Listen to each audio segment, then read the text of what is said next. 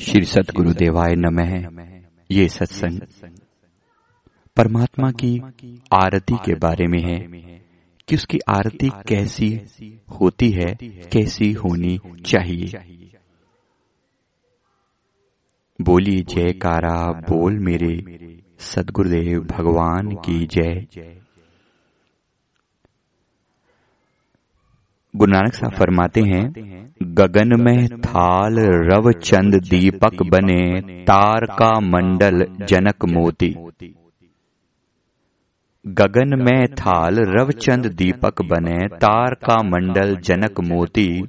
धूप मलयान लो, पवन चवरो करे, सगल बन राय फूलंत ज्योति। कैसी आरती होए भव खंडना तेरी आरती। अनहत शब्द वाजंत पेरी कैसी आरती होए भवखंडना तेरी आरती। परमात्मा की महिमा गा रहे हैं इस शब्द में और वर्णन कर रहे हैं कि ये पूरा ब्रह्मांड कैसी सुंदर आरती में लीन है। आप जानते हैं आरती में क्या क्या करना पड़ता है। हम अपने सदगुरु की भी आरती उतारते हैं। तो नॉर्मली हम क्या करते हैं? एक थाली में एक थाली में दिया जलाया जाता है और धूप दीप जलाया जाता है। अधिकतर फूल डाले जाते हैं। और कुछ कुछ डेकोरेशन की चीज़ें भी थाली में डाली जाती हैं जैसे मोती वगैरह डाले जाते हैं चमकीले मोती कुछ या कोई भी ऐसी चमकने वाली चीज़ें डाली जाती है जिससे थाली सुंदर लगे। तो इसी तरह से धूप दीप जलाए जाते हैं।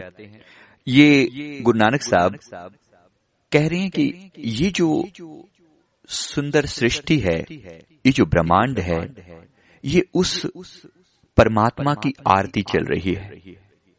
कोई व्यक्ति नहीं हो बैठा यहाँ पर। परमात्मा का मतलब कोई व्यक्ति नहीं है। ये पूरा ब्रह्मांड, मानो एक तरह की आरती में लीन है। और बड़ी मज़े की चीज़ है ये आप जानते हैं पृथ्वी अपनी धरती के अपने एक्सिस के चारों तरफ़ चक्कर लगाती है। ये आप अभी अच्छे से जानते हैं।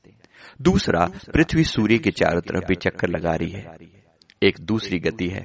एक तीसरी गति है, ये पूरी की पूरी हमारा जो सौर मंडल है, वो हमारी जो आकाश गंगा है, उसके सेंटर के चारों तरफ़ भी चक्कर लगा रही है। ये आप बहुत अच्छे से शायद नहीं जानते हो, लेकिन आपको बता दें, ये मेनली ये पाँच गतियाँ होती हैं। और हमारी पूरी आकाश गंगा और ये पूरा ब्रह्मांड, ये भी कहीं ना कहीं एक सेंट्रल एक्सिस के अराउंड घूम रहा है। अगर आप थोड़ी साइंस के बारे में जानते हैं तो एक्सपेंडिंग यूनिवर्स के नाम से एक कंसेप्ट होता है। आप थोड़ा इसके बारे में सर्च कर सकते हैं गूगल कर सकते हैं, आपको पता चल जाएगा। उसमें ये पूरा ब्रह्मांड मतलब एक ये पारी, पूरी गैलेक्सी फैल रही है एक्सपेंड हो रही है। ये गतियाँ हैं अलग अलग तरह की गतियाँ, जैसे हर चीज़ ना गोल घूम रही है। ये गोल घूम रही है, बड़ी हैरान कर देने वाली चीज़ है ये। परमात्मा की इस सुंदर व्यवस्था को देखकर गुरु नानक साहब हमें प्रेरणा दे रहे हैं, हमें संदेश दे रहे हैं कि गगन में थाल रवचंद दीपक बने। एक कितना सुंदर थाल सजा हुआ आरती का, जिसमें रवि और चंद्र, यानी सूर्य और चंद्र दो दिए हैं। ये उसकी आरती हो रही है। तार का मंडल जनक मोती सारे तारे जो है ना वो मानो मोती की तरह सजाए हुए हैं थाली में। और ये पूरी थाल घूम रहा है। और सच में ये थाल घूम रहा है जो मैंने अभी आपको कहा। आप सर्च करेंगे तो आपको इसके ब्रह्मांड के फैलते हुए ब्रह्मांड के फ़ोटो भी, भी मिल जाएँगे वीडियो भी मिल जाएँगे। धूप मलयान लो फरमाते हैं धूप मलयान लो पवन चवरो करे सगल बन राय फुलंत ज्योति। धूप जो है धूप जलाते हैं अपने आरती करते हुए। तो धूप मलयानलो मलयानलो का मतलब ये जो हवा चलती है ये जो सारी हवा चल रही है इस पूरे इस धरती पर जो हवा चल रही है ये हवा क्या ये हवा मानो ये सुगंध लिए हुए है। और दुनिया में जितने भी पुष्प खिले हैं क्या उनकी सुगंध लेकर हवा बिखेर नहीं रही है चारों तरफ़? धूप मलयान लो पवन चवरो करे। मलयानलो मलयानलो जो है वो चंदन के जितने पेड़ हैं वो उनके लिए कहा गया है कि चंदन के जो पेड़ हैं वो चंदन खुद ही पूरे के पूरे पेड़ ही लगे हुए हैं पूरे पूरे वृक्ष हैं पूरे वन हैं चंदन के। चंदन की। धूप हम जलाते हैं ना तो चंदन के पूरे वन है। इसकी सुगंधी कहाँ जा रही है? ये उस ब्रह्मांड में तो जारी है। पवन चवरो करे पवन जो है चवर डुलाया जाता है। अगर आप जानते हो तो चवर क्या होता है? गुरुद्वारा साहब में जहाँ पर भी आप जाओ तो वहाँ पर श्री गुरु ग्रंथ साहब जी का जहाँ पर भी प्रकाश होता है उनके आस, उनके पास में जो पाठी बैठे होते हैं जो उनके सेवादार होते हैं वो एक चवर जैसा लेते हैं। चांदी की बनी हुई उसकी हथा होता है और आगे बाल टाइप लगे होते हैं ऐसा इसे चवर कहा जाता है। तो कहते हैं कि वो चवर डुलाया जाता है। ये समृद्धि का प्रतीक है, महानता का प्रतीक है। बड़े बड़े राजा महाराजाओं के पीछे इसी चवर डुलाया जाता था। तो फरमा रहे हैं कि ये पूरी की पूरी पवन, ये पूरी जो हवा बह रही है, यही तो चवर डुलाया जा रहा है। सगल बन राय फूलंत ज्योति। कहते सारे जो वृक्ष खिले हैं इस धरती पर, ये जो पूरे धरती के ऊपर जो अलग अलग तरह के रंग बिरंगे फूल लगे हुए हैं, वृक्षों पर फल लगे हुए हैं, फूल लगे हुए हैं। ये सब मिलकर सारे के सारे वन जो हैं, ये फूल मानो मैंने आरती की थाल में डाले हुए हैं। कैसी आरती हुए भव खंडना तेरी आरती। हे भव का खंडन करने वाले, भव खंडना। भव का मतलब क्या? ये जो भव सागर इसे कहा गया है क्योंकि इस भंवर में एक बार जो गिरता है ना वो भीतर खींचता चला जाता है गिरता चला जाता है। केवल मालिक का नाम परमात्मा का नाम ही एक ऐसा साधन है जो भव का खंडन करता है विच ब्रिंग्स यू आउट केवल परमात्मा का नाम लेने से ही उनका स्मरण करने से ही भव का खंडन हो जाता है। You break this cycle of birth and death आप इसे बाहर आ जाते हैं। अनहत शब्द बाजंत भेरी। भेरी बजाते हैं। अलग अलग तरह के वाद्य यंत्र होते हैं। फरमाते हैं अलग अलग वाद्य यंत्र जो बजाए जा रहे हैं, वो कैसे हैं? तेरे दरबार की आरती कैसी है? तेरी आरती जो हो रही है, उस अनंत ब्रह्मांड की जो आरती हो रही है, वो कैसी है? अनहद शब्द वाजंत भेरी। वो जो अनाहत शब्द कानों में गूंजता है, वो भेरी है। यानी तरह तरह के वाद्य यंत्र अंदर गूंजते हैं। जो लोग भी इस भेद को, इस सीक्रेट को जानते हैं, अनाहत नाद का को जब अंदर से सुनते हो आप तो भीतर कुछ समय के बाद अलग अलग तरह के वाद्य यंत्रों की आवाज़ आती है। ढोल, मृदंग, सितार, इस तरह से बज रहा होता है। और इतना मीठा इतना मीठा, और एक समय में आकर बांसुरी बज रही होती है। पता नहीं कितनी, कितने भाग्यशाली लोगों ने वो सुना है तो उनके लिए फरमा रहे हैं, अनहत शब्द बाजंत भेरी। जो आरती के समय में तरह तरह के वाद्य यंत्र बजाए जाते हैं, वो तेरे अनाहत धुन के अंदर वो शब्द पूरे ब्रह्मांड में गूंज रहे हैं। ये तेरी आरती का ही साइन है, तेरी आरती के अलग अलग रूप बताए हैं।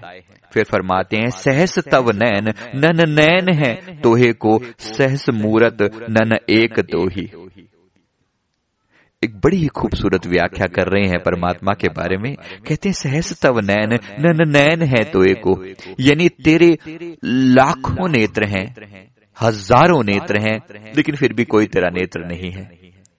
यानी हम सबके नेत्र भी तो उसी के नेत्र हैं ना?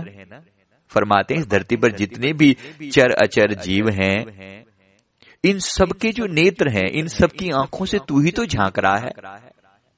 से सब तेरी ही आँखें हैं लेकिन फिर भी तेरी कोई आँख नहीं है।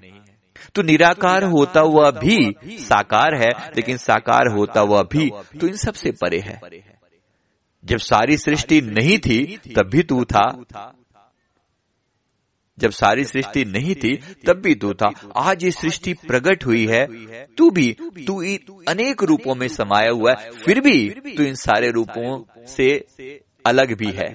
At the same time, you coexist in the Nirakar form, in the formless form, and at the same time, you exist in the Sakar form, in the form form. जो भी संसार के जितने भी आकार हैं उसी परमात्मा परमात्मा के ही तो आकार है परमात्मा यानी क्या वो जो खालीपन है वो जो शून्यता है जिसके अंदर ये पूरी धरती खड़ी है वो परमात्मा है हमारे आसपास हमारे आसपास जो वायु है, इस वायु को भी जिसने समेट रखा है अपने भीतर, वो जो खालीपन है, वो परमात्मा है। ये जो पूरा ब्रह्मांड है, ये जो ब्रह्मांड के अंदर करोड़ों अरबों गैलेक्सीज हैं, उन गैलेक्सीज के भीतर जो करोड़ों अरबों प्रकाश, मील का जो गैप है बीच में, ये सारा क्या है? ये परमात्मा ही तो है, इसके अलावा कौन परमात्मा? इस टोटैलिटी का नाम परमात्मा है। तो कहते हैं कि सब नयन तेरे हैं, लेकिन फिर भी तेरा कोई नयन नहीं। सहस, मूरत न एक तो ही। ये जितने भी मुखड़े हैं संसार में, जितने भी चेहरे हैं, सब तेरे ही मुखड़े हैं। लेकिन फिर भी इनमें से कोई भी तेरा मुखड़ा नहीं है।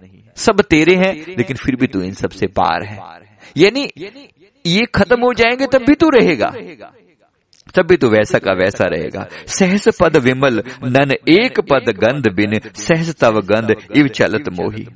कह रहे ये सारे पैर तेरी तो पैर हैं, जिन पैरों से तू संसार में चल रहा है। हम जो चल रहे हैं, तू ही तो चल रहा है, हमारे भीतर कुछ अलग थोड़ी है। तब भी तेरा कोई एक भी पैर नहीं है। सारे पैर तेरे हैं। सहस्तव गंध इव चलत मोही। ये सारी सुगंधे इस संसार के अंदर जितनी भी फैली हुई हैं जितने भी फूल जहाँ भी खिले हुए हैं इस तेरे लिए तो खिले हुए हैं।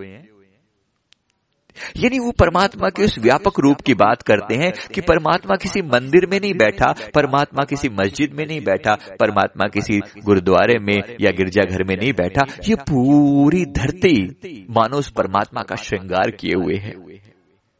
सब में है ज्योत जोत है सोए, तिसके चानन सब में चानन हुए। कहते सबके अंदर जो ज्योत समाई है, वही जोत सबके भीतर, वो जो आत्मा का चेतना का जो प्रकाश है, वो तेरी ज्योत है। फिर फरमाते हैं तिस के चानन, सब में चानन हुई। तेरे प्रकाश के कारण ये सारा विश्व प्रकाशित है। तेरे प्रकाश के कारण ये सारा विश्व प्रकाशित है, क्योंकि ये तेरी ही तो मैनिफेस्टेशन है। फिर फरमाते हैं, गुरसाखी ज्योत प्रगट हुए ज्योतिष भावे सो आरती हुए गुरु साखी ज्योत प्रकट हुए। सतगुरु की शिक्षा के द्वारा जब हम अजपा का जाप करते हैं, जब हम नाम का स्मरण करते हैं तो भीतर की ज्योत प्रकट होने लगती है। भीतर का प्रकाश प्रकट होने लगता है। वो तेरी कृपा है कि तूने सतगुरु से मिला दिया है। हम सबको गुरु मिले हैं। तो गुरु के मिलने से भीतर की ज्योत प्रकट होने लगी है। ज्योत इस भाव है, सो आरती हुए। अब तेरी सच्ची आरती में हम शामिल होने लगे हैं। ये तेरी ही कृपा है। तेरा कितना धन्यवाद करें प्रभु। हर चरण कमल, मकरंद लोभित मनो, अन दिन मोहे, आही प्यासा। यहाँ वो एक प्रेमी के हृदय की बात करते हैं। प्रेमी मतलब किसका? परमात्मा का जो प्रेमी है। गुरु नानक साहब खुद। प्रेमियों के प्रेमी हुए हैं। वो खुद खुद परमात्मा का साकार रूप रहे हैं। वो जो बात करते हैं ना मेरे रोम रोम में प्रभु का वो रूप इसी प्रकार उनकी ज्योत ऐसे उनका तो याद करते गुरु नानक साहब क्योंकि मेरे मेरे पिछले जन्मों में वो इष्ट रहे हैं, इसलिए उनकी एक एक वाणी जो है हृदय के अंदर बसी होती है। हर चरण कमल मकरंद लोभित मन। कहते हैं, आपके चरण कमल रूपी मकरंद का पान कर रहा हूँ मैं। चरण कमल यानी क्या? चरण कमल अंतर में जो आकाश है, आँखें बंद कर लेने के बाद जो अंतर में आकाश दिखता है, वो परमात्मा का निराकार रूप है। इसी प्रकार। ये पूरा जगत मानो परमात्मा के चरण कमल है। क्यों चरण कमल कहा? कहते उसका मुखड़ा तो इतना विराट है, उसे कोई देख नहीं सकता।